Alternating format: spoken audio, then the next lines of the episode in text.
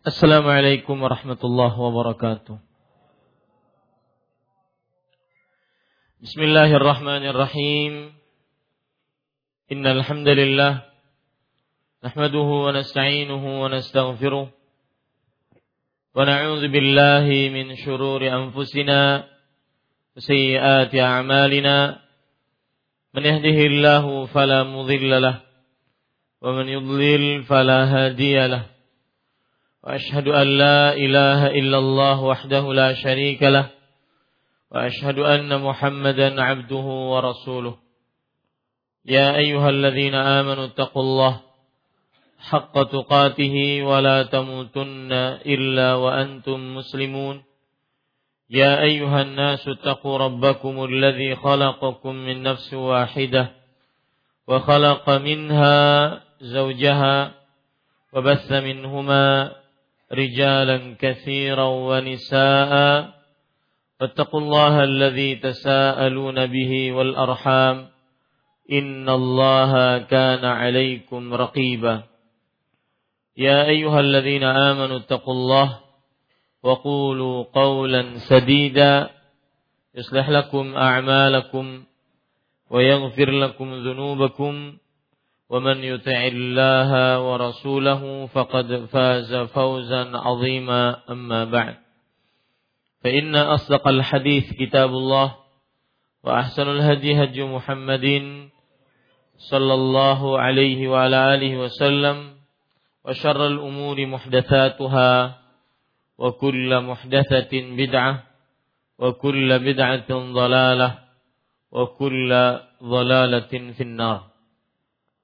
Alhamdulillah kita bersyukur pada Allah Subhanahu wa taala.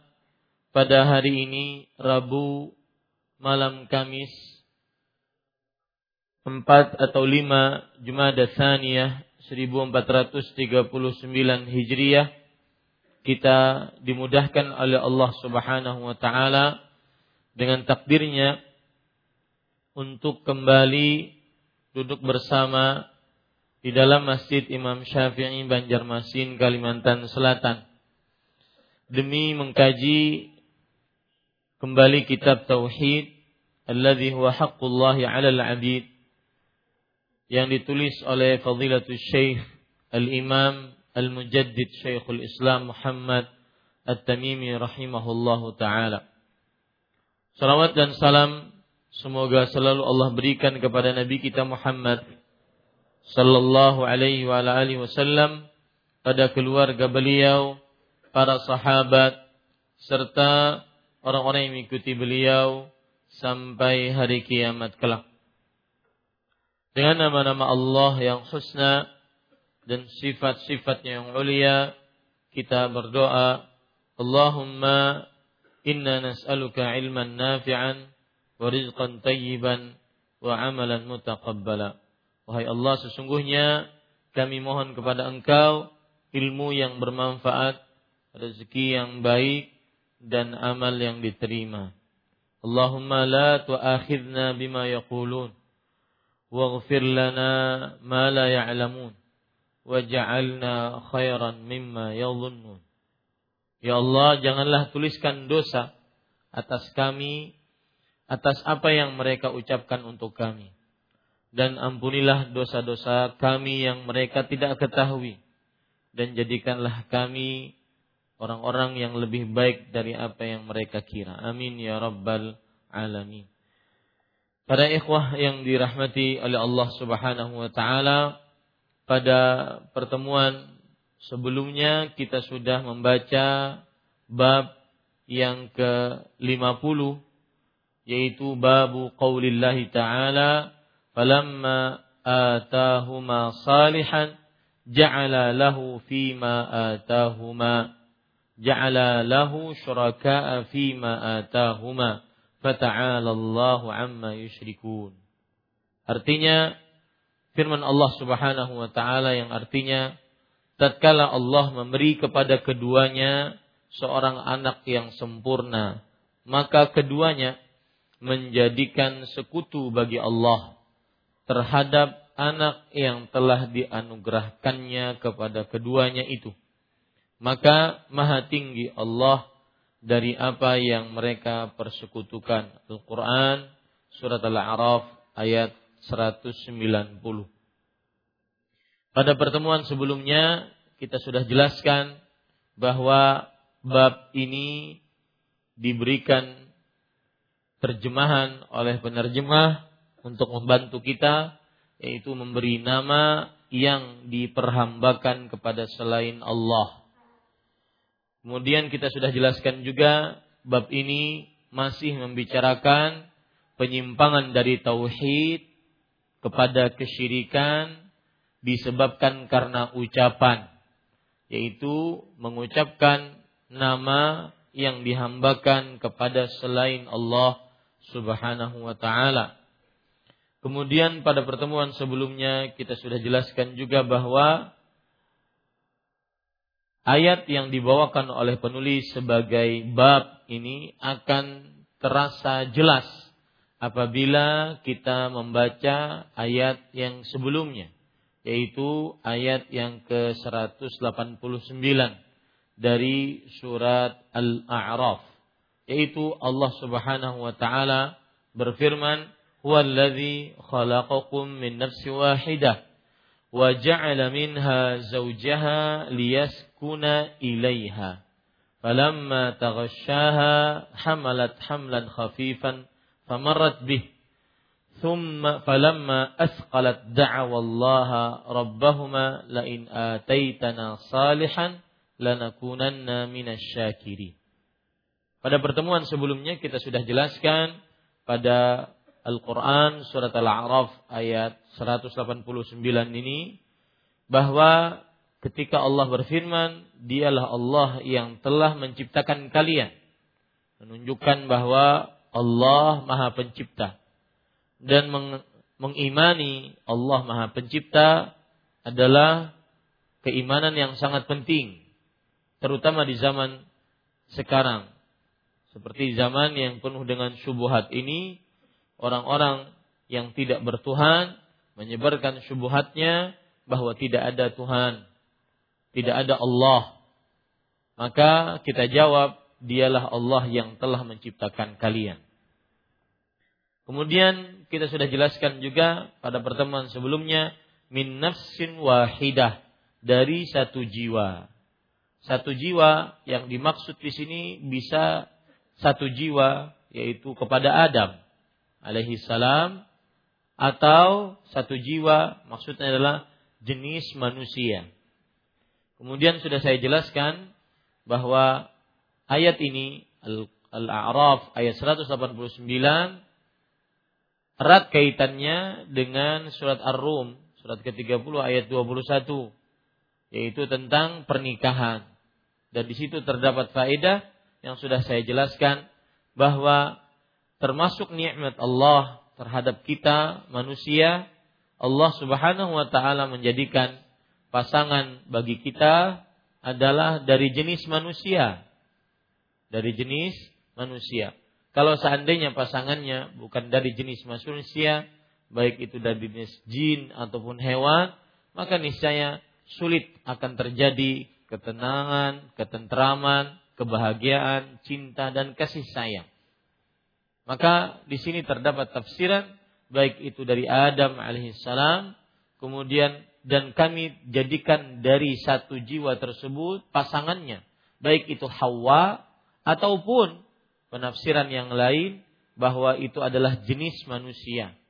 Dan kemudian diciptakan dari jenis manusia laki-laki yaitu dari tulang rusuknya jenis manusia perempuan sebagai pasangannya Kemudian sudah kita jelaskan juga bahwa tujuan berkeluarga adalah mendapatkan ketenangan, ketenteraman di dunia dan di akhirat.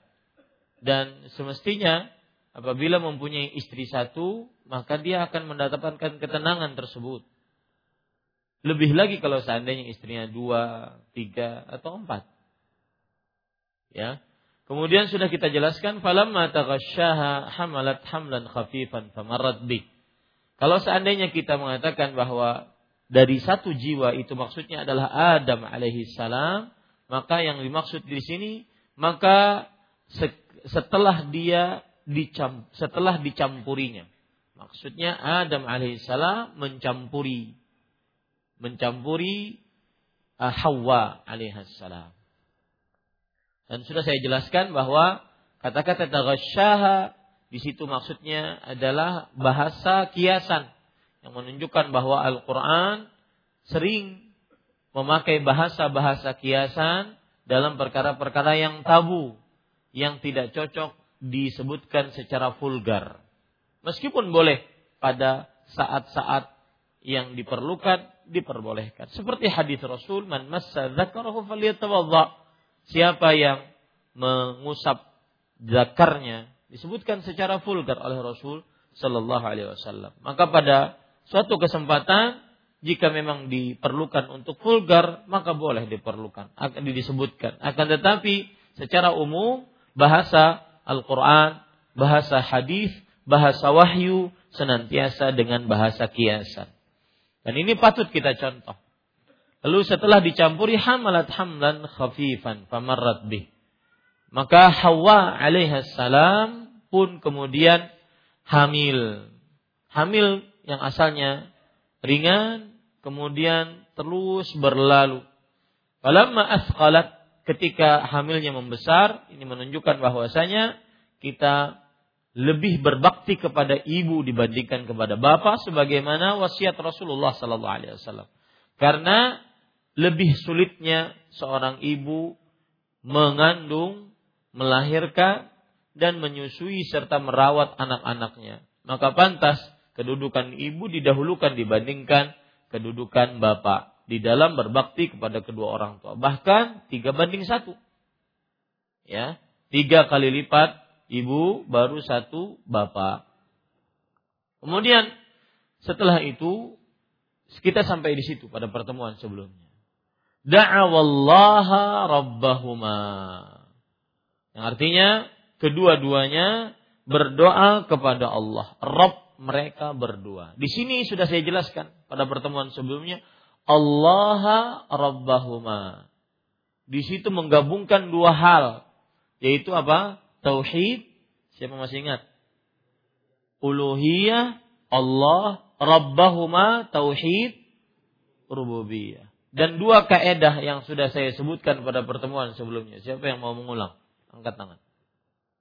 Dua kaedah tentang tauhid uluhiyah berkaitan dengan tauhid rububiyah. Nah, silakan.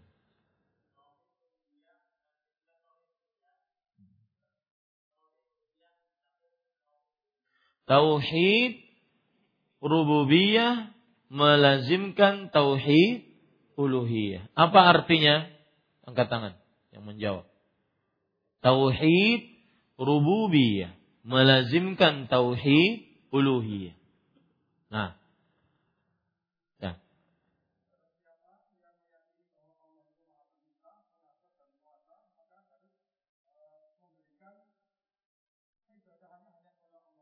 Barang siapa yang meyakini Allah Maha Pencipta, Maha Pengatur, Maha Berkuasa, maka pasti dia wajib beribadah hanya kepada Allah, berdoa hanya kepada Allah, isti'anah, istighasah, isti'adah hanya kepada Allah Jalla fi'ula. Itu yang dimaksud dengan tauhid rububiyah melazimkan tauhid uluhiyah. Dalam bahasa Arabnya tauhidur rububiyah yastalzimu tauhidal uluhiyah. Kaidah yang kedua, nah, siapa yang mau menyebutkan? Yang berkaitan dengan itu kebalikan darinya. Nah, angkat tangannya. Selain yang sudah dua tadi. Nah. Tauhid uluhiyah mencakup tauhid rububiyah. Siapa yang bisa menjelaskan? Tauhid uluhiyah mencakup tauhid rububiyah. Nah. Selain antum. Yang salah tidak disuruh pusam. Nah. Ada yang mau nyoba? Ibu-ibu ada mic-nya enggak? Ada. Ibu-ibu ada yang nyoba? Enggak ada? Baik. Ah. Siapa mau nyoba? Tauhid uluhiyah. Mencakup tauhidur rububiyah. Dalam bahasa Arabnya tauhidul uluhiyah mutadamminun li tauhidur rububiyah. Nah, angkat tangan. Nah.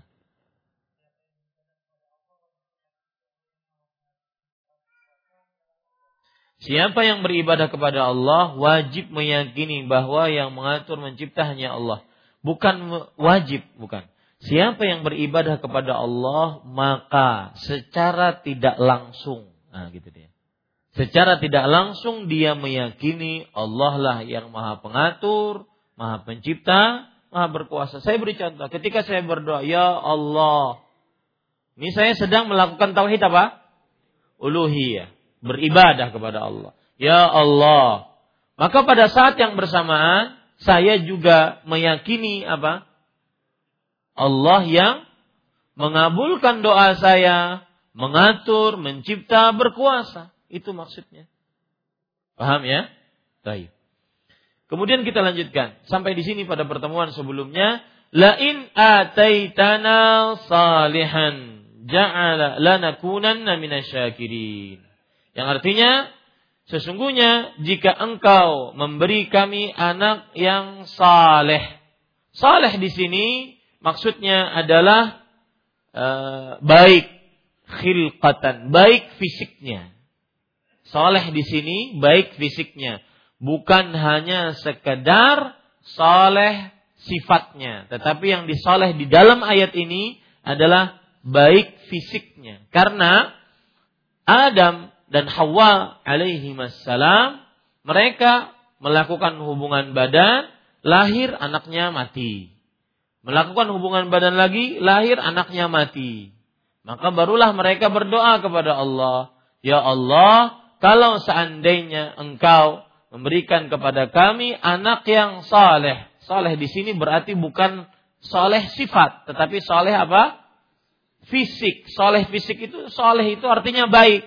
Baik fisiknya, hidup dia sehat, tidak ada cacat, penyakit dan semisalnya.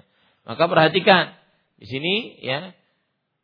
Jika engkau memberikan kepada kami anak yang sempurna, lanakunanna minasyakirin. Ini janji mereka. Sungguh kami akan benar-benar termasuk orang yang bersyukur. Bersyukur di dalamnya ada tauhid. Saya ulangi, bersyukur di dalamnya ada tauhid. Makanya syaitan salah satu target operasi penyesatannya terhadap manusia menjadikan manusia tidak ber syukur. Karena ketika dia tidak bersyukur berarti dia tidak bertauhid. Allah Subhanahu wa taala berfirman dalam surat Al-A'raf, "Tsumma la'atiyannahum min baini aydihim wa min khalfihim wa an aymanihim wa an syama'ilihim wa an wa an syama'ilihim wa la tajidu aktsarahum syakirin." Kemudian sungguh aku akan benar-benar datangi mereka, ganggu mereka dari depan, ini janji iblis kepada Allah. Dari belakang, dari kanan, dari kiri. Dan engkau ya Allah tidak mendapati kebanyakan mereka orang-orang yang pandai bersyukur. Kenapa menjadi target operasi penyesatan iblis? Manusia adalah menjadi orang yang tidak bersyukur. Karena di balik tauhid, di balik syukur ada apa tadi? Tauhid. Bagaimana kalau di balik syukur ada tauhid? Ketika dia bersyukur, maka dia melihat dulu nikmat yang ada pada dirinya. Nikmat. Oh, ini ada nikmat. Setelah dia melihat nikmat, dia berarti harus melihat pemberi nikmat. Ini nikmat dari mana? Tangan, kaki, mata, hidung. Ini dari mana? Pasti dari Allah. Maka di balik tauhid, di balik syukur ada tauhid. Ketika dia tahu sang pemberi nikmat, maka dia gunakan nikmat tersebut hanya untuk taat kepada Allah. Itulah tauhid. Makanya di sini para ikhwah, lanakunanna minasyakirin. Sungguh jika engkau ya Allah memberikan kepada kami anak yang baik yang sehat tidak mati, sungguh kami akan benar-benar termasuk orang yang bersyukur. Artinya mentauhidkan Allah Subhanahu wa taala. Tapi apa yang terjadi? Baru kita kepada kitab kita. Lihat, tatkala Allah memberikan kepada keduanya kembali ke permasalahan tadi. Keduanya kembali kepada siapa? Keduanya Adam dan Hawa menurut salah satu tafsiran. Tafsiran yang lain maksud keduanya adalah apa? Jenis laki-laki dan perempuan. Ya, ingat itu baik-baik. Karena kalau seandainya kita katakan ini dijelaskan oleh para ulama. Kalau seandainya kita katakan dia yang berdua itu adalah Adam dan Hawa, kemudian nanti keluar anak, anaknya diberi nama Abdul Haris, Haris itu adalah anak iblis, berarti di sini Adam dan Hawa taat kepada siapa? Iblis. Di situ letak tercelaknya kata Imam Ibnu Katsir rahimahullah.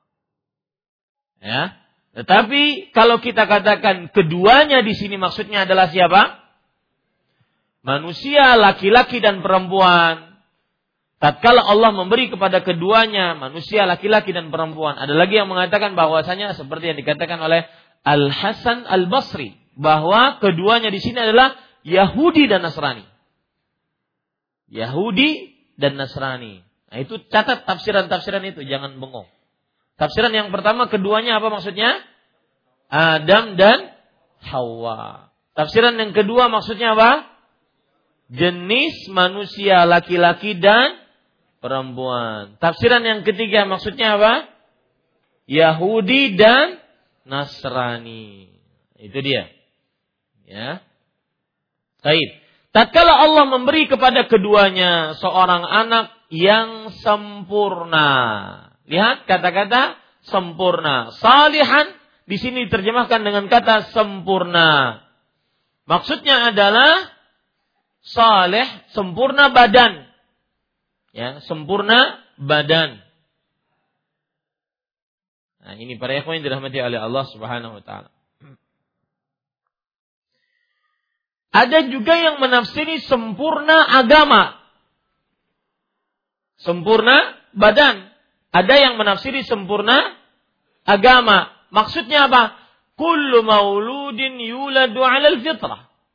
Setiap bayi yang terlahir dilahirkan di atas fitrahnya. Fa'abawahu minassirani wa yumajjisani wa yuhawwidani. Maka kedua orang tuanya lah yang menjadikan dia kaum Yahudi, Nasrani, Majusi. Maka setiap bayi yang terlahir dari rahim ibunya, baik ibunya itu Nasraniyah, Yahudiyah, Majusiyah, wanita Yahudi, wanita Nasrani ataupun wanita penyembah api, maka bayi yang terlahir menurut agama Islam dia dilahirkan di, dilahirkan dalam keadaan su suci di atas fitrahnya. Ya. Maka sempurna di sini bisa dua macam.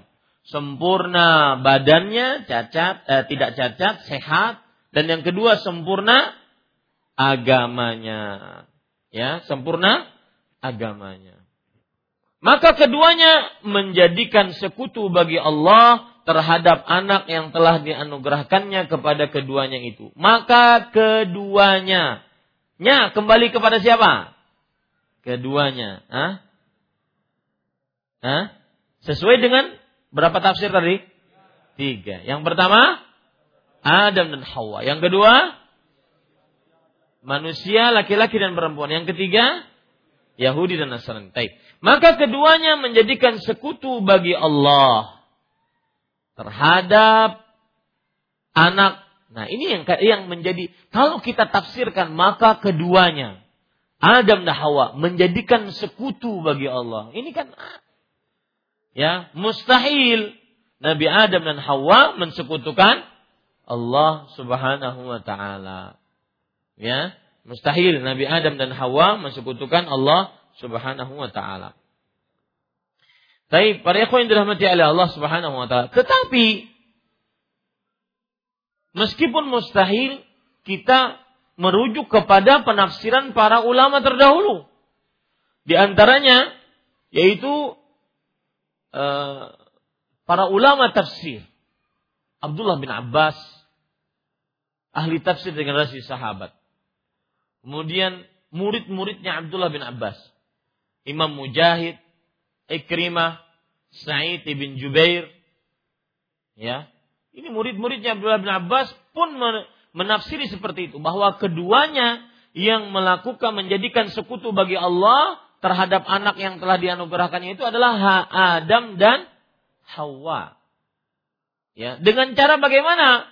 Mereka menamai anak tersebut dengan nama anak Abdul Haris.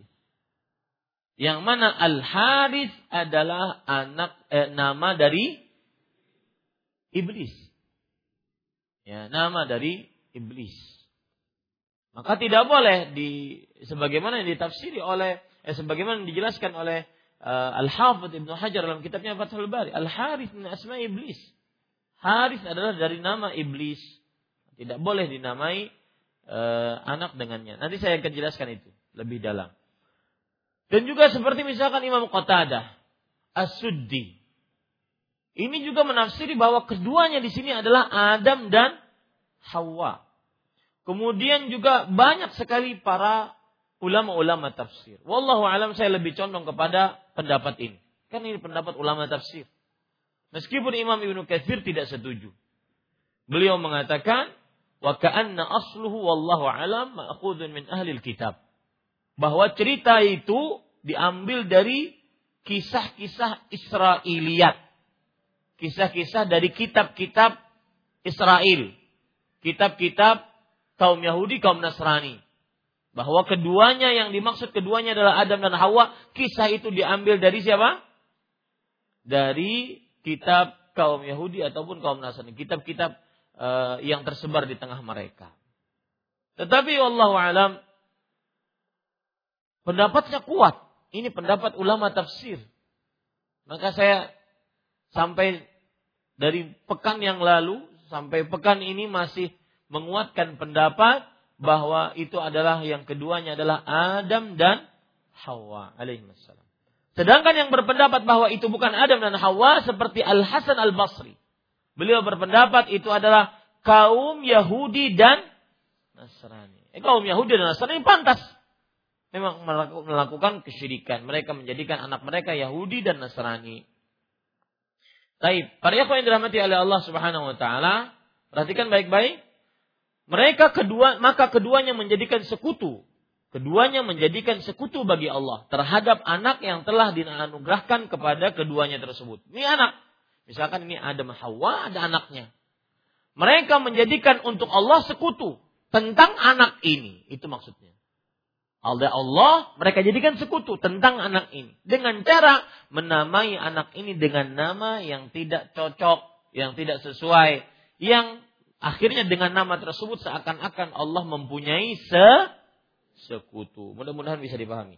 Maka maha tinggi Allah dari apa yang mereka persekutukan. Subhanallah. Eh, fata'ala Allah amma yusyrikun. Maha tinggi Allah. Ta'ala di sini maha tinggi. Dan Allah maha tinggi secara zat dan secara kekuasaan.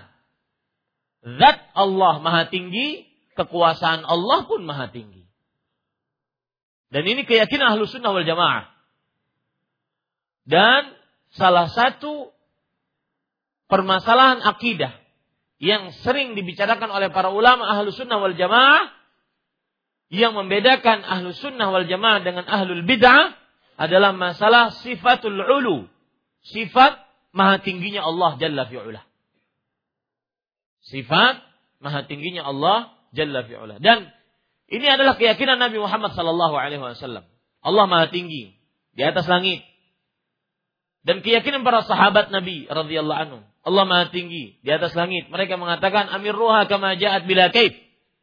Artinya biarkan ayat tersebut yang menyebutkan Allah Maha tinggi sebagaimana yang disebutkan oleh Allah tanpa harus membagaimanakan.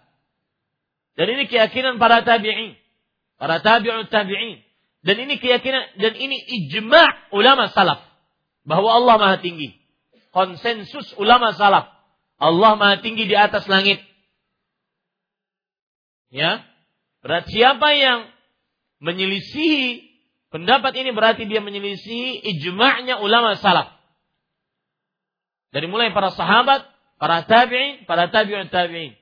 Dan ini keyakinannya imam yang empat. Dari mulai Imam Nu'man ibn Sabit, Imam Abu Hanifah, Malik ibn Anas, Imam Malik, kemudian Muhammad ibn Idris, Imam Ash-Syafi'i, dan Imam Ahmad ibn Hanbal rahimahumullah ta'ala. Siapa yang menyelisih bahwa menyatakan bahwasanya Allah tidak di atas langit, maka dia menyelisih ijma' para ulama salaf dan ijma' para imam mu'tabar. Dan tidak ada keraguan atas itu. Jangan tertipu dengan retorika. Ini keyakinan dari Nabi dan para sahabatnya. Jangan tertipu dengan retorika. Ini para ikhwan yang dirahmati oleh Allah Subhanahu wa taala. Fata'ala Allah amma yusyrikun. Maha, maka maha tinggi Allah atas dari apa yang mereka persekutukan. Baik. Kemudian para ikhwan yang dirahmati oleh Allah, penulis kemudian mengatakan qala ibnu Hazmin ittafaqu ala tahrimi kulli ismin mu'abbadin li ghairillah ka'abdi Amr wa 'abdil Ka'bah wa ma ashbaha dzalik hasya 'abdal Muttalib. Artinya Ibnu Hazm mengatakan, siapa itu Ibnu Hazm rahimahullah? Ibnu Hazm, para ikhwan yang dirahmati oleh Allah, adalah nama aslinya Ali bin Ahmad bin Sa'id bin Hazm. Al-Qurtubi. Qurtubi itu dari Qurtubah. Qurtubah bahasa Indonesia Cordoba. Cordoba Spanyol. Spanyol Andalus. Ya, berarti berasal dari Spanyol. Alimul Andalus. Beliau adalah seorang alim dari Andalus, yaitu Spanyol. Dan beliau wafat pada tahun 456 Hijriah. Silahkan azan dulu.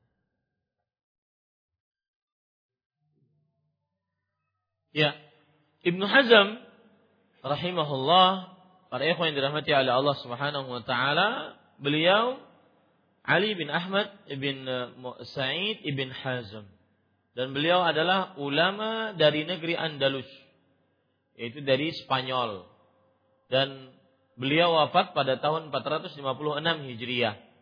Berarti ini adalah ulama Islam abad kelima Hijriah.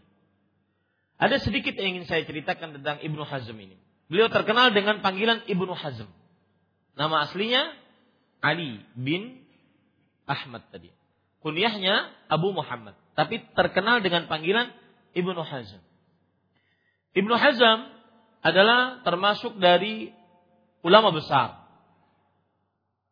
Para termasuk dari haf, uh, hafid al-hafid, hafid hadis Kemudian termasuk orang yang mengagungkan sunnah Nabi Muhammad Sallallahu Alaihi Wasallam dan juga orang-orang yang mengikutinya. Kemudian beliau juga orang yang semangat untuk me, mem, memberantas bid'ah dan pelaku-pelakunya. Tetapi, tetapi beliau Eh, terkena di dalam hatinya ada semacam pokok ilmu filsafat. Kemudian ilmu mantik, ilmu kalam. Ilmu yang lebih mendahulukan akal, rasio, logika dibandingkan dalil syar'i. Karena lingkungan beliau. Akhirnya beliau di dalam permasalahan tauhid asma wa sifat maka menyimpang. Permasalahan tauhid asma wa sifat beliau menyimpang yaitu meniadakan atau uh, menyimpang dalam artian meniadakan sedikit dari nama-nama dan sifat-sifat Allah Subhanahu wa taala. Dan al-kamal aziz kata para ulama. Yaitu kesempurnaan itu jarang ada, bahkan tidak ada. La kamal ya'ballah illa al-kamalillah. Allah menolak kesempurnaan kecuali hanya untuk Allah Subhanahu wa taala. Maka begitulah seorang alim yang bernama Ibnu Hazm, Ali ibn Ahmad ibn Sa'id ibn Hazm dan dijelaskan oleh para ulama. Saya berbicara seperti ini bukan e, berani terhadap para ulama, akan tetapi ini penjelasan dari para ulama. Di antaranya yang menjelaskan adalah Syekhul Islam Ibnu Taimiyah, kemudian Imam Ibnu Katsir, bahkan Imam Ibnu Katsir mengatakan di dalam kitab Al-Bidayah wa Nihayah, karena katsirul waqi'ah fil ulama bilisanihi wa qalamihi. Beliau senantiasa banyak me mencela para ulama dengan lisannya dan tulisannya. Fa'awrasahu dzalika hiqdan fi qulubi ahli zamani. Maka yang menyebabkan itu e, disebabkan oleh karena itulah ulama-ulama di zamannya banyak yang tidak suka kepada beliau. Wa mazalu bihi hatta e, baghaduhu ila mulukihim. Dan masih saja seperti itu orang-orang di zaman beliau sampai memurkai beliau. Fatarraduhu an biladih. Dan beliau diusir dari negerinya. Hatta kanat wafatu fi qaryatih. Maka sampai beliau meninggal di sebuah desa kecil saja. Maka ini para ikhwan dirahmati oleh Allah, al-kamalillah. Wa ya'ballah illa an yakunallah. Kesempurnaan hanya milik Allah dan Allah Subhanahu wa taala menolak kesempurnaan kecuali hanya miliknya. Ini sedikit tentang Ibnu Hazm biar antum tahu. Ibnu Hazm ada pembicaraan dibicarakan oleh para ulama di dalamnya. Baik. Ibnu Hazm mengatakan para ulama dan beliau mempunyai kitab. Ya, kitab kitabnya Al-Muhalla dan salah satu hal yang menarik dari Ibnu Hazm adalah beliau bermadzhab zahiri. Zahiri itu memahami ayat atau hadis secara lahiriah.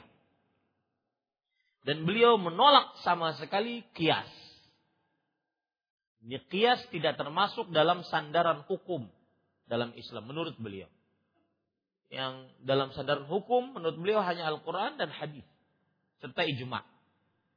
Kias tidak masuk.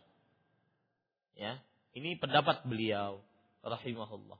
Ibnu Hazm mengatakan para ulama telah sepakat mengharamkan setiap nama yang diperhambakan kepada selain Allah. Ulama sepakat. Kata-kata sepakat menunjukkan kepada uh, konsensus dan perlu diperhatikan baik-baik para ikhwan yang dirahmati oleh Allah Subhanahu wa taala Kata-kata sepakat, ijma, artinya adalah ittifaqu mujtahidi hadhil ummah ba'da fi mas'alatin min masailid din ba'da wafatin Nabi sallallahu alaihi wasallam. Artinya kesepakatan ahli ijtihad dari ulama umat Islam. Dalam salah satu permasalahan dari permasalahan fikih sepeninggal Rasulullah Sallallahu Alaihi Wasallam. Nah itu kata-kata sepakat para ulama telah sepakat berarti berijma. Apa itu ijma? Tadi kesepakatan setelah wafatnya Nabi Muhammad SAW dalam sebuah permasalahan oleh seluruh umat Islam.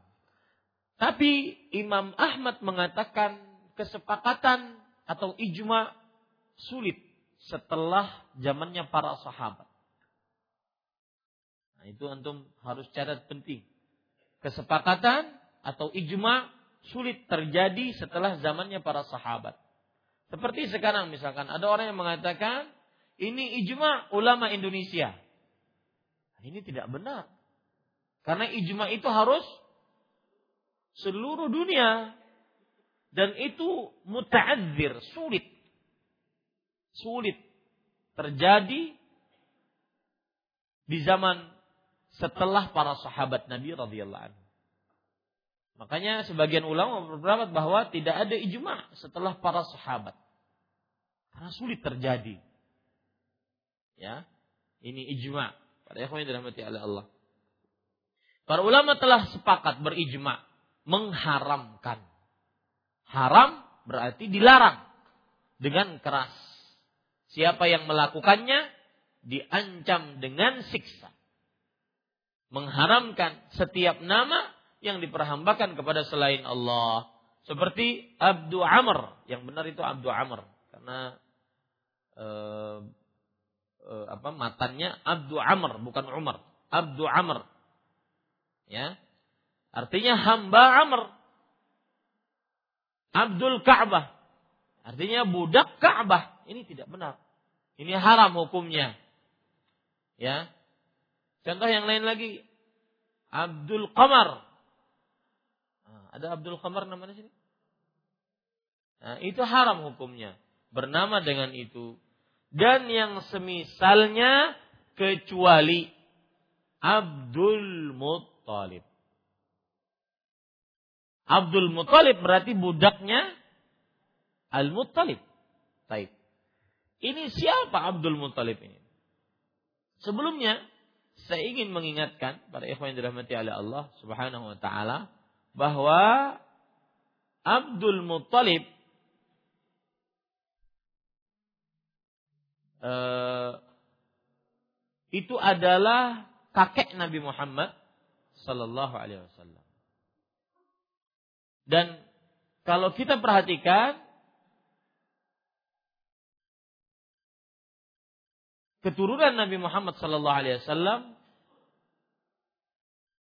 itu Muhammad bin Abdullah bin Abdul Muttalib bin Hashim bin Abdi Manaf bin Qusay bin Kilab bin Murrah bin Lu'ay bin Ghalib bin Fihir. Ini adalah uh, keturunan Nabi Muhammad SAW. Fihir di sini adalah Quraisy. Fihir di sini adalah Quraisy. Kita catat biar mudah.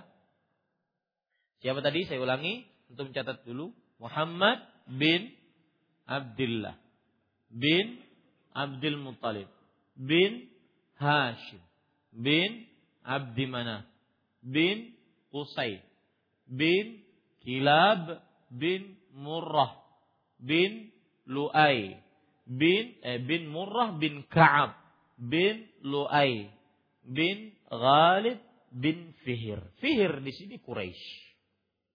Fihir di sini adalah Quraisy.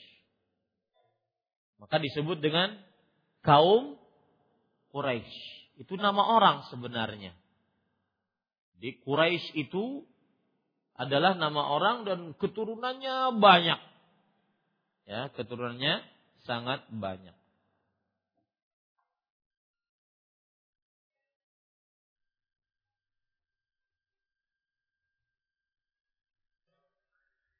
Lihat Nabi Muhammad sallallahu alaihi wasallam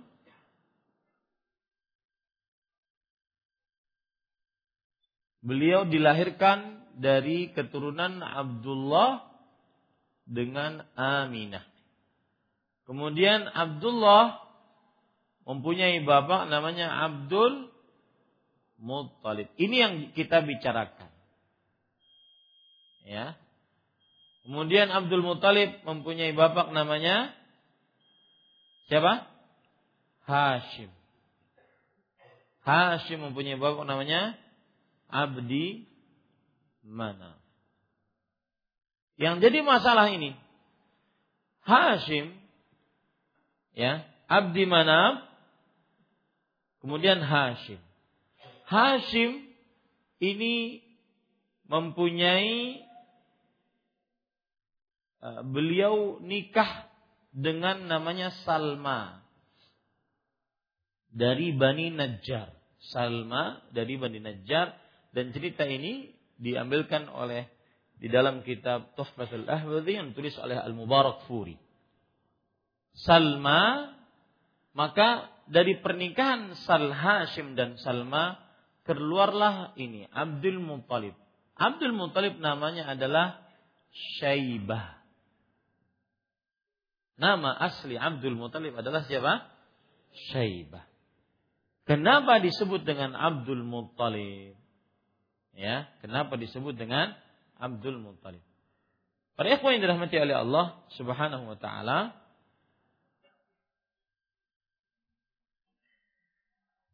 perhatikan baik-baik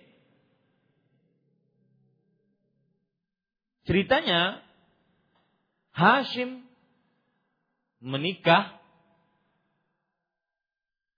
sebentar saya takut salah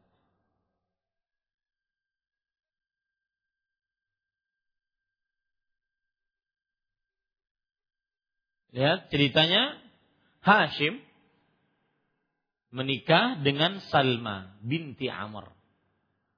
Kemudian Hashim pergi ke Syam. Jadi dari kota Mekah eh apa ya, kota Mekah pergi ke Syam. Syam menikah dengan Salma. Ya, Hashim menikah dengan Salma di Syam. Kemudian setelah itu selama di Syam, Salma hamil. Kemudian Hashim pergi dari dari Syam dan meninggal di Gaza, Palestina. Meninggal di Gaza, Palestina. Kemudian Salma tadi melahirkan di kota Yathrib yang sekarang menjadi kota Madinah. Kota Yathrib. Melahirkan seorang anak namanya Syaibah. Syaibah, kenapa disebut Syaibah? Karena ada uban di kepalanya. Syaib itu uban. Ya, syaib itu uban. Makanya orang Arab, orang jamaah kalau menyebut e, abahnya, mamanya yang sudah tua, syebeh syebeh. Ya karena ubanan. Yang ubanan disebut syebeh. Ya. Syebeh. Syaibah. Baik. Nah karena ada uban di kepalanya.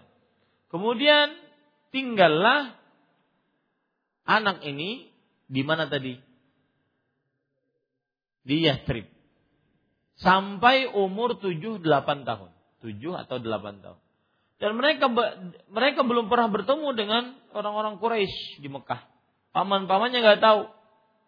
Maka lihat, kemudian Al-Muttalib salah satu anak dari uh, Al-Muttalib salah satu anak dari Abdi mana? Saudaranya Hashim. Saudaranya Hashim pergi ke Yastrib. Bertemu dengan Syaibah. Dibawalah ke kota Mekah. Ketika dibawa ke kota Mekah, orang-orang mengira ini adalah budaknya Al-Muttalib. Makanya disebut dengan Abdul Muttalib. Abdi Manab di mana? Di sini. Ya. Abdi Manab di sini dan mempunyai anak banyak. Di antaranya Mut Muttalib. Muttalib. Ya. Ini ini adalah saudaranya siapa? Hashim. Saudaranya Hashim. Ya. Nah, Hashim menikah dengan Salma di mana tadi? Syam. Kemudian Hashim meninggal di mana? Di Gaza. Palestina. Kemudian Salma pergi ke mana? Yasrib. Waktu itu Yasrib itu kota Madinah nantinya. Dan melahirkan siapa? Syaibah. Sampai umur 7 atau 8 tahun. Nah ketika sampai umur 8 tahun. Eh, ini di Mekah nih. Hashim. Eh, apa? Muttalib. Ini Hashim sudah meninggal kan? Kemudian juga ada saudaranya lagi Naufal. Nah, ini anak-anaknya Abdul Manaf ini. Anak-anaknya Abdul Manaf, Naufal. Nah, Mutalib mendengar ada ini kalau otomatis Syaibah ini apanya? Abu Mutalib. Ponakan, dekat seperti anak. Makanya di dikejar sampai ke kota Madinah, ya. Nah, datanglah ke kota Yathrib pada waktu itu. Dibawalah Salma dan Syaibah ke mana? Ke kota Mekah. Nah, ketika datang dengan seorang anak, asalnya pergi tidak pakai anak. Ketika datang dengan seorang anak, dikira itu adalah siapa? Budaknya Muttalib. Maka disebut dengan Abdul Muttalib. Begitu ceritanya. Hah? Paham ini? Nah ini para ikhwan yang telah mencari Allah. Taib, kalau seandainya uh, Ibnu Hazm mengatakan kecuali Abdul Muttalib, kecuali budaknya Al Muttalib. Berarti kan ini diperhambakan juga. Betul tidak? Lalu kenapa dikecualikan? Paham maksud saya? Diharamkan dengan kesepakatan ulama nama yang di dalamnya terdapat penghambaan kepada selain Allah. Seperti Abd, Abd Amr, Abdul Amr, Abdul Nabi, Abdul Ka'bah, Abdul Qamar diharamkan. Tetapi kenapa ini Abdul Muttalib dibolehkan? Dan boleh Kenapa? Karena Nabi Muhammad SAW mengatakan, Ana ibnu Abdul Muttalib. Aku adalah cucu dari Abdul Muttalib. Nabi membenarkan di situ. Kalau diharamkan, tidak mungkin Nabi Muhammad SAW menyebutkannya. Paham sampai sini? Paham? Baik. Apa yang pahamnya? Hah? nama Abdul Muthalib. Kenapa diperbolehkan? Karena kan di sini lihat bukunya. Kecuali, saya membicarakan sekarang kata-kata kecuali. Diharamkan bernama dengan nama yang di dalamnya diperhambakan kepada selain Allah kecuali Abdul Muttalib. Dan itu kesepakatan para ulama. Kecualinya. Karena Nabi Muhammad SAW bersabda, Ana ibnu Abdul Muthalib. Aku anaknya Abdul Muthalib. Aku cucunya Abdul Muthalib. Berarti boleh ber, berab memperbudakkan di kepada siapa? Kepada Al-Muttalib. Paham sampai sini? Baik. Gimana jawabannya? Ada yang mau mencoba menjawab? Kalau ada orang bernama Abdul Qamar, boleh tidak? Tidak boleh. Lalu kenapa Abdul Muthalib boleh? Karena Nabi Muhammad SAW tidak mempermasalahkannya. Satu jawabannya. Ada jawaban lain? Padahal jawaban ini timbul pertanyaan lain. Kenapa Nabi Muhammad SAW tidak mempermasalahkannya? Padahal itu kan penghambaan kepada selain Allah, betul tidak? Hah? Betul enggak? Betul. Nah, tadi yang katakan? Silakan. Tetap tidak boleh. Kenapa?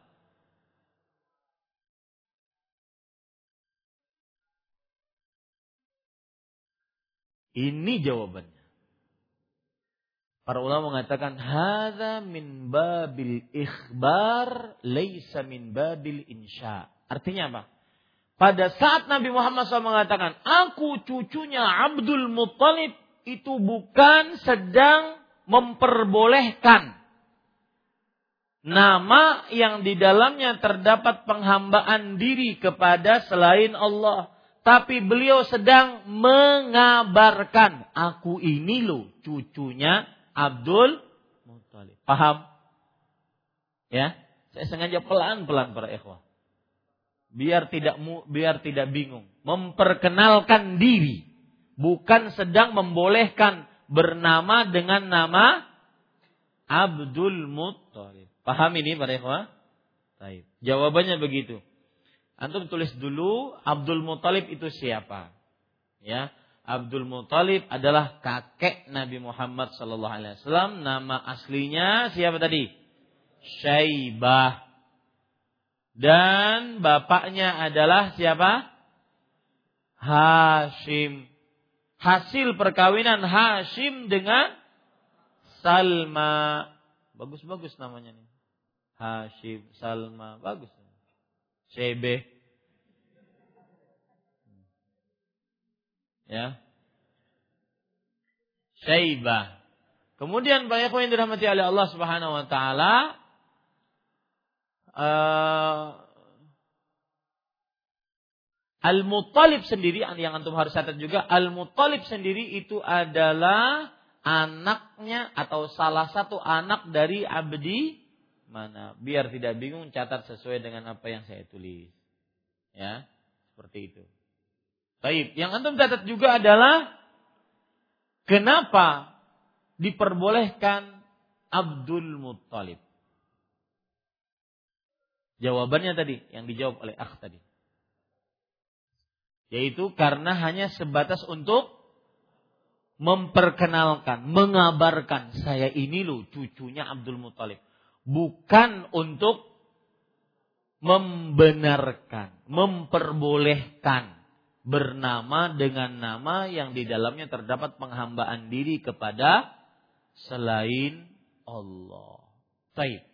Permasalahan selanjutnya yang ingin saya bahas. Pada ikhwah, apabila ada orang bernama dengan nama Abdul Ka'bah. Budaknya Ka'bah. Hambanya Ka'bah. Maka penyimpangan tauhidnya dari dua sisi. Catat itu baik-baik.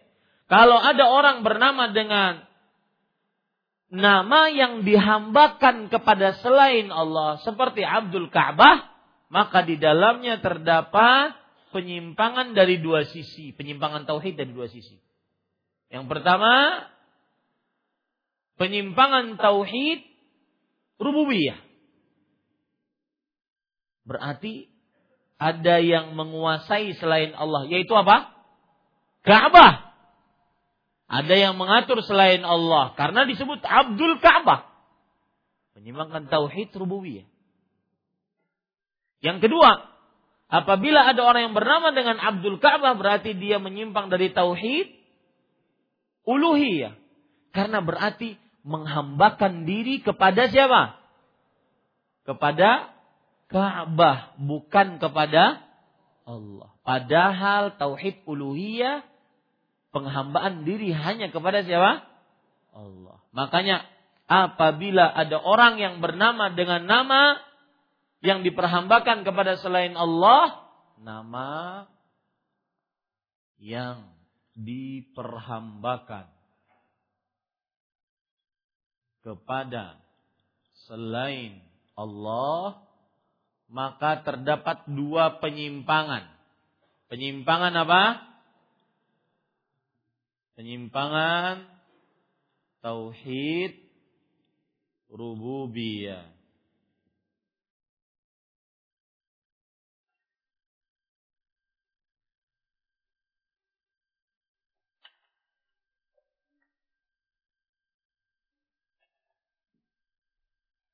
Kemudian penyimpangan tauhid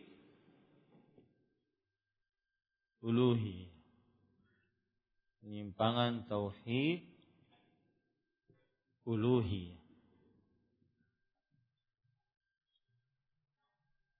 Ya. Seperti misalkan ada orang mengatakan Abdul Qamar. Abdul Qamar. Maka dia menyimpang pada tauhid rububiyah. Berarti dia meyakini bahwa Qamar pun juga mempunyai apa? Kekuasaan, penciptaan, pengaturan, penyimpangan terhadap tauhid rububiyah. Kalau orang bernama Abdul Qamar, maka penyimpangan terhadap tauhid uluhiyah. Berarti dia menyembah kepada Omar. Paham ini? Menghambakan diri kepada Omar. Paham ini? Ya, jadi dua sisi itu. Penyimpangannya.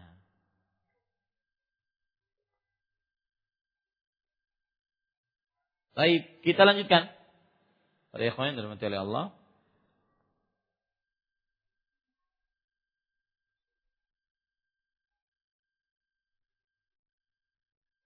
Kemudian Wa an Ibnu Abbas fil ayah qala lamma taghashaha Adam hamalat fa'atahuma iblis faqala inni sahibukuma alladhi akhrajtukuma minal jannah لتطيعنني أو لأجعلن له قرني أيل. فيخرج من بطنك فيش فيخرج من بيتك فيشقه ولأفعلن ولأفعلن. يخوفهما. سمياه عبد الحارث. فأبيا أن يطيعاه فخرج ميتا. ثم حملت فأتاهما أيضا فقال مثل قوله. فأبيا أن يطيعاه فخرج ميتا. ثم حملت فأتاهما فذكر لهما فأدركهما حب الولد فسمياه عبد الحارث. فلذلك قوله جعل له شركاء فيما آتاهما رواه ابن أبي حاتم. وله بسند صحيح عن قتادة رحمه الله قال رحمه الله قال شركاء في طاعته ولم يكن في عبادته. Perhatikan baik-baik sekarang. Ibnu Abi Hatim. Ibnu Abi Hatim beliau ulama tafsir. Ya, ulama tafsir. Dan beliau ulama tafsir terkemuka dan beliau eh, anak dari Abu Hatim. Abu Hatim juga ulama tafsir. Dan Ibu Abdi Hatim ulama tafsir abad keempat Hijriah. Beliau wafat pada tahun 327 Hijriah. Ya, beliau wafat pada tahun 327 Hijriah.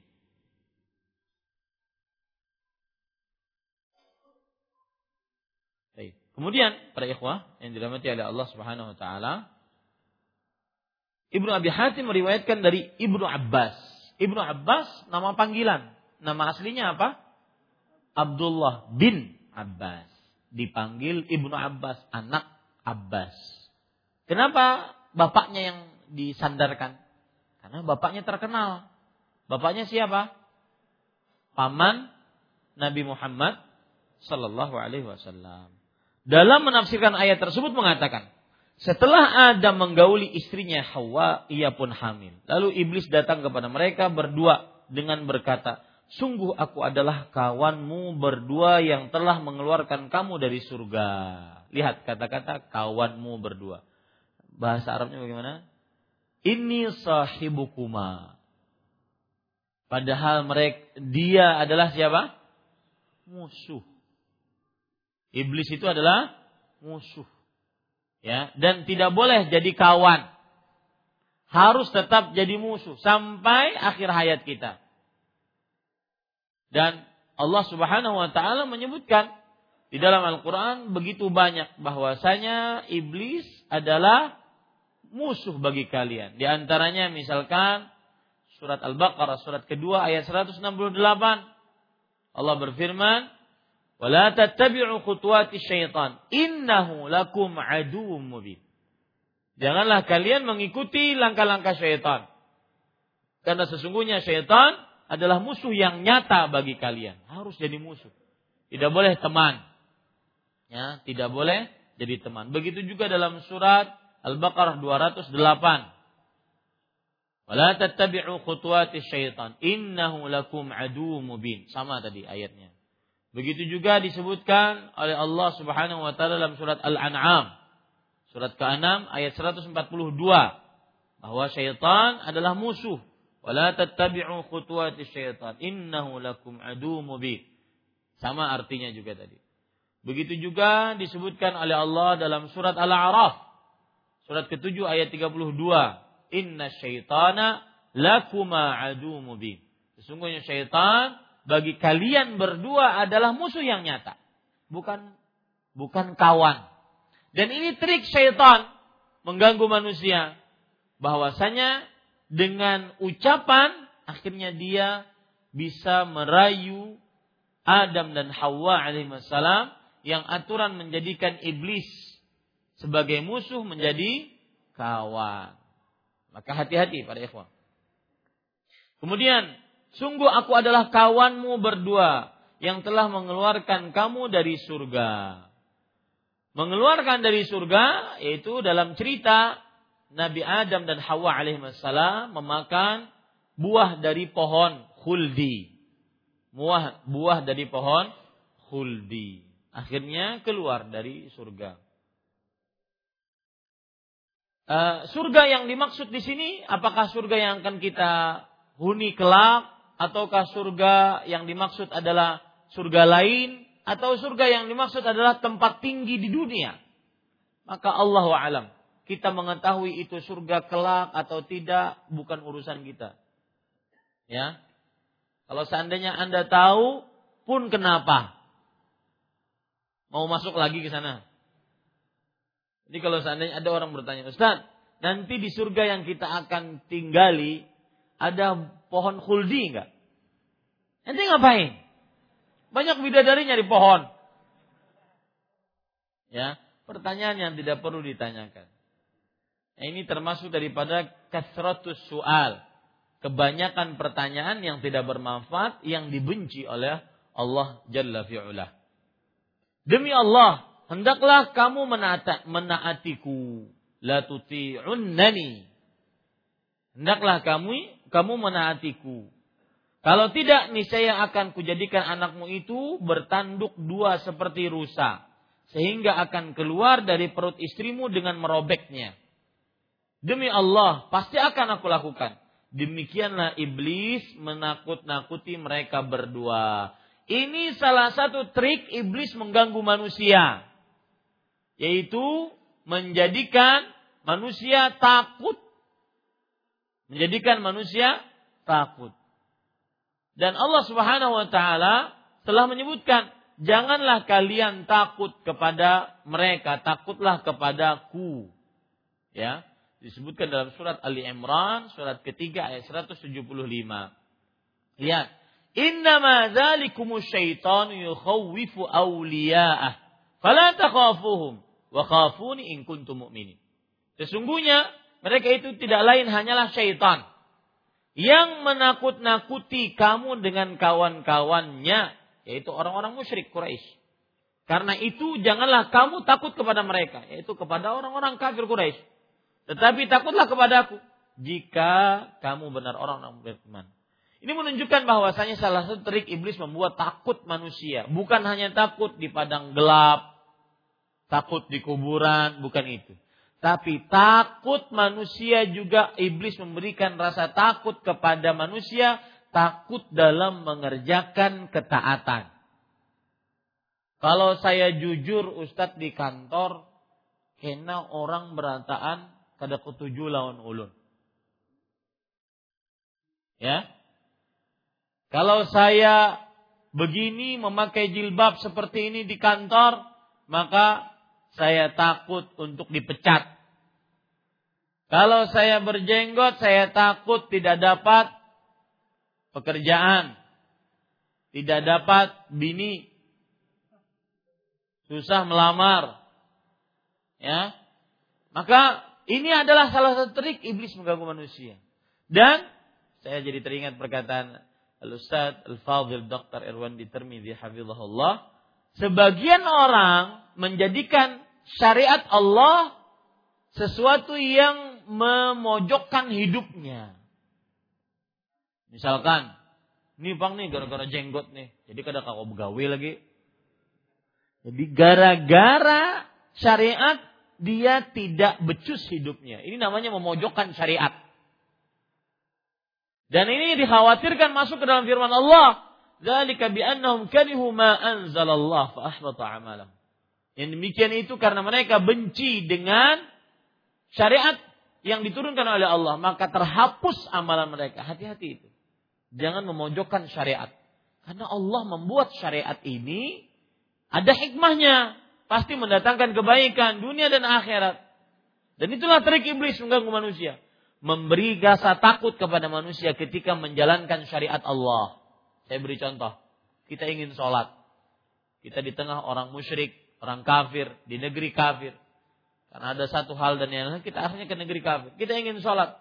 Ah, jangan sholat di sini karena ditangkap. Padahal waktunya sudah mau habis. Dan waktu sholat adalah min akadi syurutis salat. Syarat yang paling ditekankan di dalam sholat. Tidak boleh diakhirkan. Ya. Seperti misalkan subuh. Tidak boleh diakhirkan. Subuh diakhirkan ke zuhur. Enggak boleh.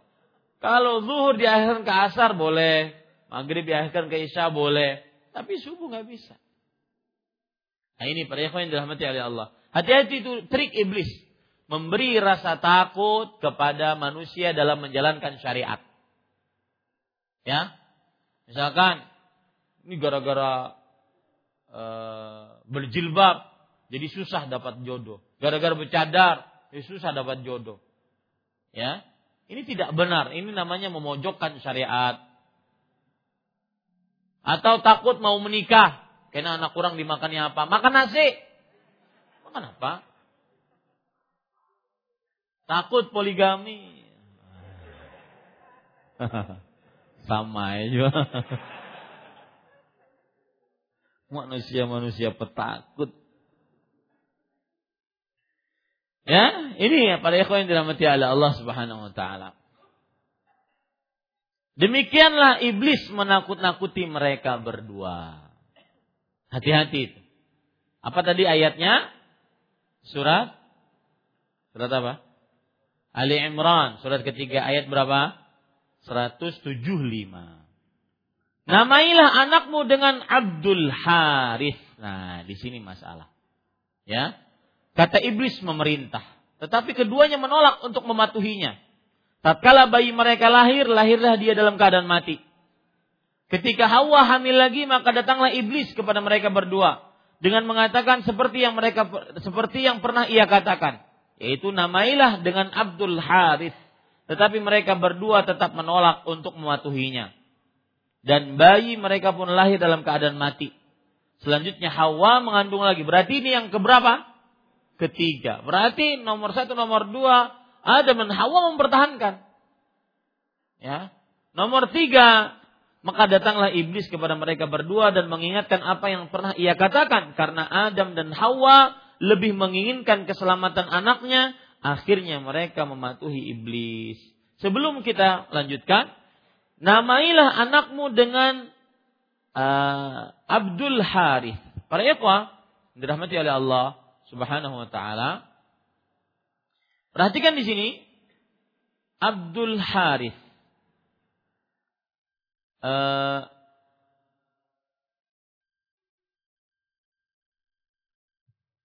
ada hadis Nabi Muhammad Sallallahu Alaihi Wasallam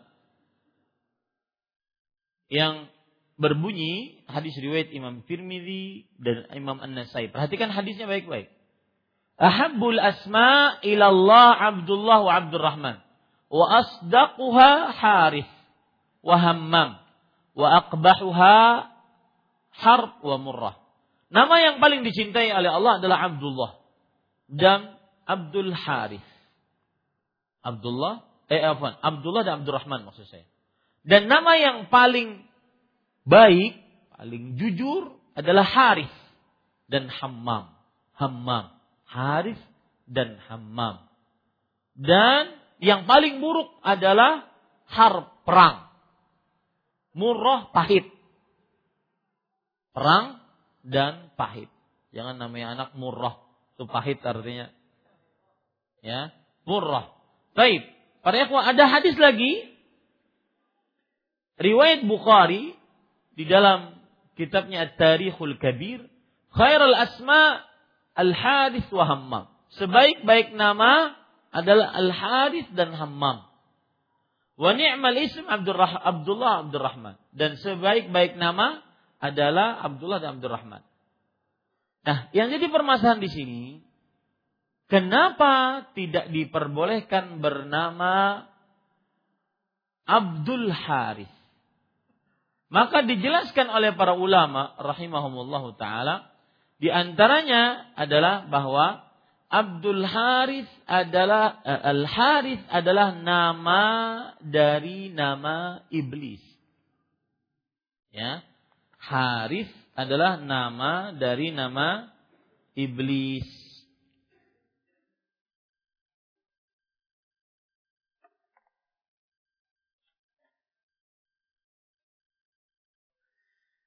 Makanya tidak boleh bernama dengan nama Abdul Harith. Baik Ustaz, hadis tadi bagaimana?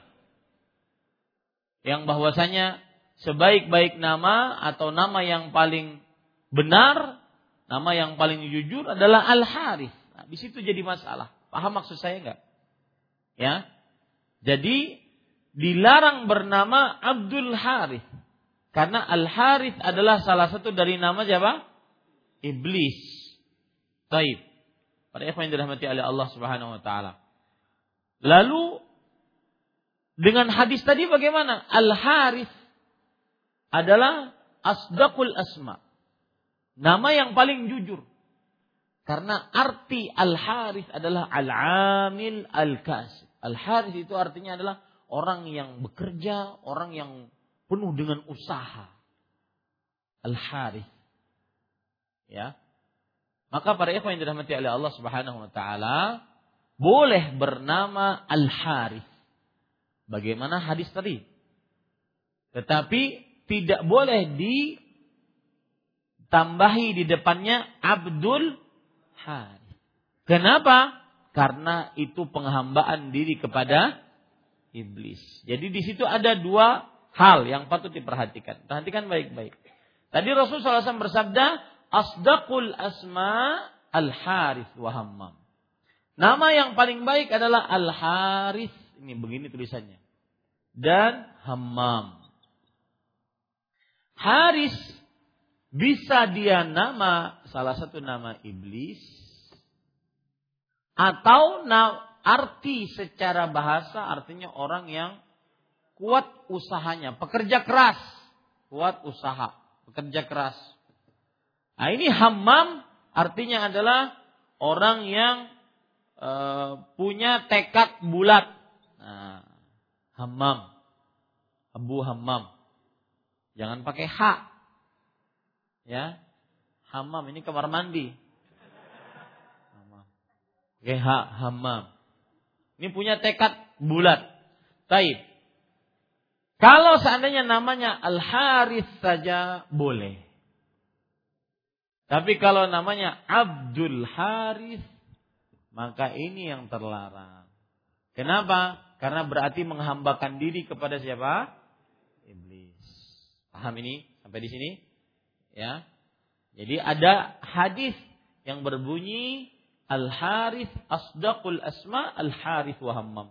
Dan nama yang paling baik adalah al-harith karena artinya e, pekerja keras. Hammam orang yang mempunyai tekad bulat. Hammam atau al-harith. Tapi ketika dinamai ada abad di depannya, penghamba, maka ini nanti penghambaan diri kepada iblis. Itulah dilarang. Ya. Nah, di situ dilarang. Ada masalah pada pertemuan kemarin Para yang dirahmati oleh Allah Subhanahu wa taala, masalahnya adalah uh, bolehkah bernama dengan nama malaikat? Maka jawabannya jumhur ulama membolehkan. Karena tidak ada dalil yang mengharamkan. Tapi Imam Malik dan mazhabnya makruh. Ya, memakruhkan. Karena ada hadis lemah. Pendapat yang lebih kuat, wallahu alam, boleh. Tetapi lebih baik tidak. Nah, apa tuh? Iya, boleh. Kalau orang ingin bernama namanya anaknya Jibril, boleh. Tapi lebih baik dia cari nama yang lain. Paham maksud saya? Baik. Adapun nama dengan bernamalah dengan nama-nama nabi boleh. Bernamalah dengan nama-nama nabi boleh. Ya, Nabi Muhammad SAW menamai anaknya dengan nama Ibrahim. Boleh. Ya. Tetapi tidak boleh berkunyah dengan kunyahnya Nabi. Yaitu Abul Qasim. Tidak boleh berkunyah dengan kunyahnya Nabi Muhammad Sallallahu Alaihi Wasallam. Kita lanjutkan sedikit ya. Lalu karena Adam dan Hawa lebih menginginkan keselamatan anaknya, di sinilah godaan anak Ya, anak itu bisa menjadi musuh. Sebagaimana disebutkan oleh Allah dalam Al-Quran. aduwwan lakum fahdharuhum. Sesungguhnya inna min azwajikum wa adu wa auladikum aduwwan lakum fahdharuhum. Sesungguhnya dari istri kalian, anak-anak kalian adalah musuh bagi kalian. Maka hati-hati terhadap mereka. Salah satunya adalah karena saking sayangnya terhadap anak, akhirnya seperti itu. Sebutkan oleh Allah dalam surat At-Taghabun surat ke-64 ayat 14. Baik. Lebih menginginkan keselamatan anaknya. Akhirnya mereka mematuhi iblis. Kata-kata mematuhi, perhatikan, patuh di dalam ketaatan. Bukan patuh di dalam ibadah kepada Allah. Eh, ibadah, bukan. Karena Adam dan Hawa mustahil beribadah kepada iblis. Tetapi patuh di sini dalam ketaatan dalam perihal nama tadi. Dengan memberi kepada anak mereka nama Abdul Haris. Itulah tafsiran firman Allah. Mereka keduanya menjadikan sekutu bagi Allah dalam hal anak yang dia karuniakan kepada mereka. Baik. Ibnu Abi Hatim meriwayatkan pula dengan sanad yang sahih bahwa Qatadah mengatakan yang berbuat syirik dalam hal yaitu berbuat syirik dalam hal ketaatan kepada iblis bukan dalam ibadah kepadanya. Demikian juga meriwayatkan dengan syarat sahih bahwa dalam menafsirkan firman Allah, jika engkau mengkaruniakan kami anak laki-laki yang sempurna, Mujahid mengatakan Adam dan Hawa khawatir kalau bayi mereka itu lahir dalam wujud manusia, tidak lahir dalam wujud apa? Lahir tidak dalam wujud manusia sebagaimana yang ditakut-takuti oleh siapa? Iblis. Lahirnya tadi dalam keadaan apa? berbentuk rusa. Ya, kalau seandainya rusa keluar maka robek itu eh, rahim yang mengeluarkannya. Ya. Dan diriwayatkannya pula tafsiran yang senada dari Al Hasan Al Basri, Sa'id ibn Jubair dan yang lainnya. Kandungan bab ini. Satu, dilarang setiap nama yang diperhambakan kepada selain Allah. Ini sudah kita jelaskan begitu panjang lebar. Yang kedua, tafsir ayat tersebut di atas sudah kita jelaskan juga panjang lebar. Yang ketiga, perbuatan syirik sebagaimana dinyatakan oleh ayat ini dalam sekedar pemberian nama saja tanpa bermaksud hakikatnya. Lihat ini. Meskipun orang mengatakan, "Ustaz, nama saya nama anak saya Abdul Qamar." Saya tidak menyembah Qamar kok. Ya. Qamar yang di atas apa Qamar yang pelawak saya juga nggak nyembah. Saya cuma ingin namanya anak saya. Maka kita katakan tetap apa? berbuat kesy kesyirikan. Tetap itu perbuatan kesyirikan. Meskipun tidak berniat. Ya, itu maksudnya. Empat, anak perempuan yang sempurna, wujud jasmaninya yang dikaruniakan Allah kepada seseorang merupakan nikmat yang harus disyukuri. Nah ini, kenapa disebutkan anak perempuan? Karena kebiasaan kaum jahiliyah mereka tidak suka anak perempuan. Maka tetap harus disyukuri. Ya, anak perempuan. Bahkan anak perempuan tersebut nikmat dari Allah. Kunna hijaban minan nar. Mereka adalah benteng dari api neraka. Masih ingat cerita tentang orang seorang laki-laki suami yang mempunyai enam anak perempuan. Ketika istrinya hamil yang ketujuh, dia katakan kalau kamu melahirkan anak yang ketujuh ini perempuan lagi, maka saya akan cari yang lain untuk bisa melahirkan anak laki-laki. Akhirnya istrinya ketakutan. Ya, karena siapa yang bisa mengatur dia mempunyai anak perempuan atau laki-laki? Akhirnya sang suami bermimpi. Mimpi di akhirat. Di akhirat ditimbang dihisap dia sebagai penghuni neraka. Mau masuk mau masuk pintu neraka yang pertama, anak perempuan yang pertama menghadangnya. Akhirnya tidak jadi masuk. Karena benteng dari api neraka. Mau masuk pintu yang kedua, anak perempuan yang kedua menghadangnya. Mau masuk pintu yang ketiga, keempat, kelima, keenam, anak perempuan yang semua empat, lima, enam tersebut yang menghadangnya. Dan pintu neraka ada tujuh. Dia akhirnya mau masuk pintu neraka yang ketujuh lalu terbangun. Kemudian dia bilang kepada istrinya, kamu melahirkan wajib anak perempuan. Suaminya bingung, eh istrinya bingung. Kenapa? Katanya mau anak laki-laki. Pas ketika lahir, anaknya adalah laki-laki. sang istri mengatakan alhamdulillah saya tidak jadi dipoligami sedangkan sang suami mengatakan innalillah wa inna ilaihi rajiun. Ya. Dan ini cerita saya dapatkan dari Syekh uh, Abdul Razak bin Abdul Muhsin hafizahumullah taala. Maka bersyukur punya anak perempuan. Dan memang mengurus anak perempuan bagi yang punya anak perempuan ya lebih sulit dibanding anak laki-laki. Ada aksesorisnya, ada bedaknya, ada tali rambutnya, ada ah, macam-macam. Nanti kalau sudah dia haid, ada ininya, ada haidnya, harus diajari dan semisalnya. Beda dengan anak laki-laki. Maka pahalanya pun lebih besar.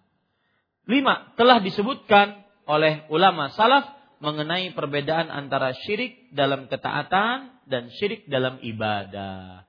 Syirik dalam ketaatan, misalkan saya beri contoh. Saya katakan kepada antum sekalian, ayo nyuri. Kemudian antum taat kepada saya. Itu namanya syirik dalam ketaatan. Karena pencurian diharamkan dalam agama Islam. Tetapi antum taat kepada saya. Berarti namanya syirik dalam ketaatan. Ada yang dipatuhi, ditaati selain Allah. Nah, ini tidak benar. Ya, seperti eh, orang-orang yang Eh, kadang-kadang mencari hakikat ma'rifat dengan cara telanjang bulat di tengah lapangan. Ya, semakin gila semakin ma'rifat. Ya ada yang seperti itu, saya tidak bohong. Ada yang seperti itu. Maka ini tidak benar. Ya ini tidak benar. Para ikhwan yang dirahmati oleh Allah Subhanahu wa taala.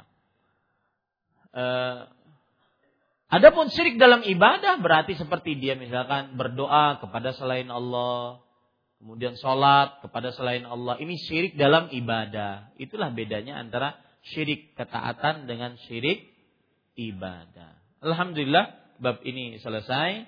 Semoga bermanfaat. Insya Allah Taala kita akan bahas bab yang selanjutnya nanti bab ke-51. Wallahu alam wa sallallahu nabi Muhammad walhamdulillahi rabbil alamin.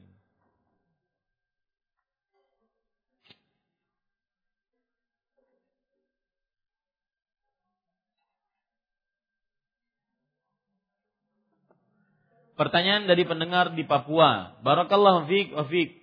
Apakah perkara yang sedang dibahas ini terhukumi syirik besar atau kecil? Karena terkadang penamaan anak seperti ini dikarenakan ketidakpahaman dengan atau dengan tujuan bukan untuk penghambaan selain Allah, hamba Allah dari AB Pura. Maka jawabannya syirik kecil. Tapi meskipun syirik kecil tidak boleh diremehkan. Ya, kalau seandainya mengetahui ini syirik kecil tidak boleh diremehkan. Tapi harus dirubah namanya kalau seandainya ada penamaan kepada selain Allah Subhanahu wa taala. Wallahu a'lam. Bolehkah memberi nama anak dengan nama nabi tapi pakai bahasa Inggris? Seperti Noah, Jacob, Abraham dan lain-lain. Maka jawabannya boleh, tetapi lebih baik dia beri nama dengan nama Arab. Ibrahim, Yakub, Yusuf, ya, kemudian Nuh, Noah. Ya. Maka beri nama dengan nama yang Arab lebih baik. Boleh saja. Tidak ada larangan. Ada yang lain?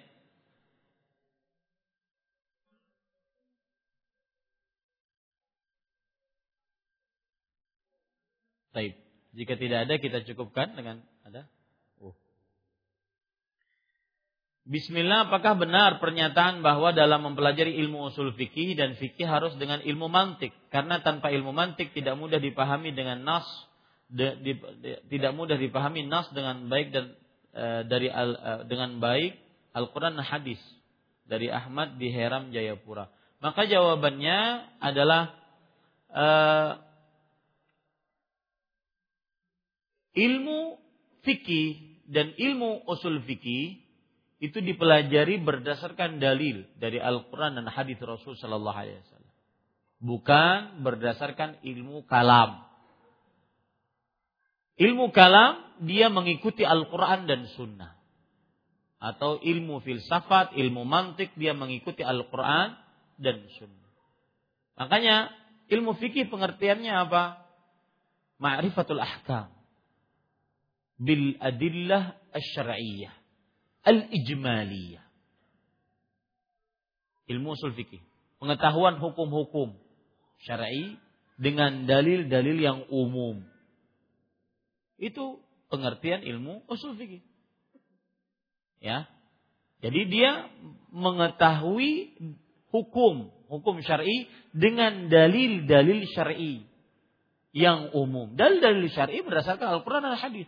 Makanya tidak benar kalau seandainya dikatakan bahwa tidak bisa paham ilmu fikih dengan ilmu usul fikih kecuali dengan ilmu mantik tidak. Tetapi ilmu fikih dan ilmu usul fikih bisa dipahami dengan mempelajari Al-Quran dan hadis Rasul Sallallahu Alaihi Wasallam. Wallahu alam. Ketika kita sholat berjamaah, bolehkah kita mengikuti imam yang akidahnya beda dengan ulama-ulama salaf? Apa dulu akidah yang beda? Kalau seandainya perbedaan dalam masalah akidah yang berkaitan dengan eh, hal-hal yang tidak mengeluarkan dia dari ahlu sunnah maka boleh. Tapi kalau seandainya mengeluarkan dari ahlu sunnah maka tidak diperbolehkan. Seperti akidah rafidah orang-orang Syiah Rafidah yang me, yang berakidah bahwa para sahabat Nabi adalah orang-orang yang kafir setelah Nabi Muhammad SAW kecuali hanya beberapa sahabat. Yang kedua bahwa Al-Quran tidak sempurna. Yang ketiga bahwa Jibril salah memberikan wahyu. Ini akidah-akidah mereka.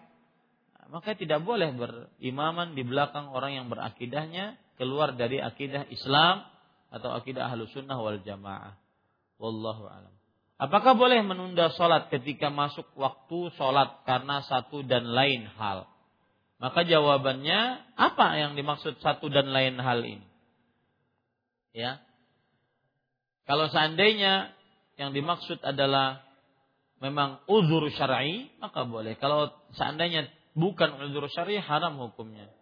Akan tetapi tetap dikerjakan berjamaah dan masih masuk waktu sholat. Contohkan dulu masalah ini. Kalau seandainya ada contohnya bisa kita hukumi. Eh, tasawwur syai' eh, far'un an eh, al-hukmu 'ala syai' far'un an tasawwurihi kata para ulama. Menghukumi sesuatu itu cabang tentang gambaran sesuatu tersebut. Apa dulu yang disebut dengan karena satu dan lain hal kemudian dilakukan berjamaah Contoh misalkan di pesantren.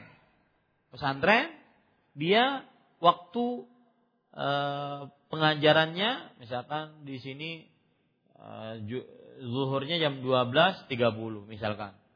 Kemudian waktu pengajarannya sampai jam 12.45. Setelah itu para santri ke ke masjid untuk sholat berjamaah. Maka ini dibolehkan, tidak mengapa. Untuk mengakhirkan asalkan dilakukan secara berjamaah dan ada uzur syar'i dan dilakukan tidak dalam keadaan mengakhirkan benar-benar mengakhirkan. Allahu. Cukup kiranya kita cukupkan dengan kafaratul majlis. Subhanakallah bihamdik asyhadu an la ilaha illa anta astaghfiruka wa atubu ilaik. Wassalamualaikum warahmatullahi wabarakatuh.